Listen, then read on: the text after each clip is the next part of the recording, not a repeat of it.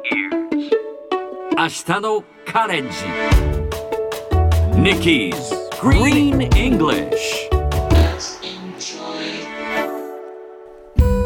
Hi everyone! ここからは地球環境に関する最新のトピックスからすぐに使える英語フレーズを学んでいく Nikki's Green English の時間です今日のトピックを早速 Check it out!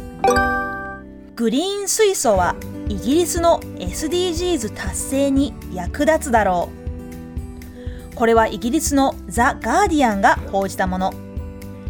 再生可能エネルギーを使って水から作った水素をグリーン水素と呼びます。環境負荷がほぼゼロのエネルギーとして世界的に注目が集まっています。そんなグリーン水素についてのニュースがこちら。イギリスではこのほどグリーン水素を住宅へ供給する実証実験を行うことが発表されました。300世帯を対象にした実験は2022年にも始まるということです。さて今日のニュースを英語で言うとこんな感じ。Green hydrogen could help meet Britain's sustainable development goals. 今日は meet goals. Meet a goal. ピックアップします。meet goals meet は M-E-E-T ゴールは G-O-A-L です。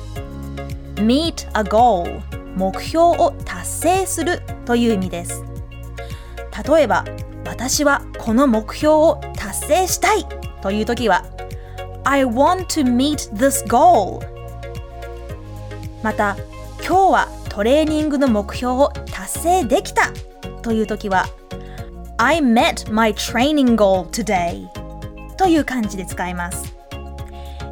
国連が定めた SDGs のおかげで goal が目標という意味なのはかなり広まりましたね。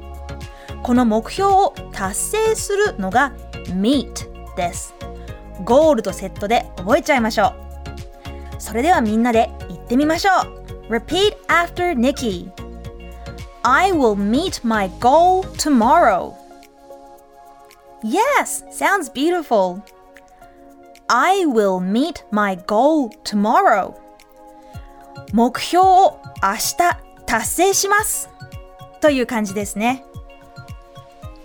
それでは最後にもう一度ニュースをゆっくり読んでみましょうグリーン水素はイギリスの SDGs 達成に役立つだろう Green hydrogen could help meet Britain's sustainable development goals 聞き取れましたか今日の Nikki's Green English はここまでしっかり復習したい方はポッドキャストでアーカイブしていますので通勤通学お仕事や家事の合間にまたチェックしてください See you next time!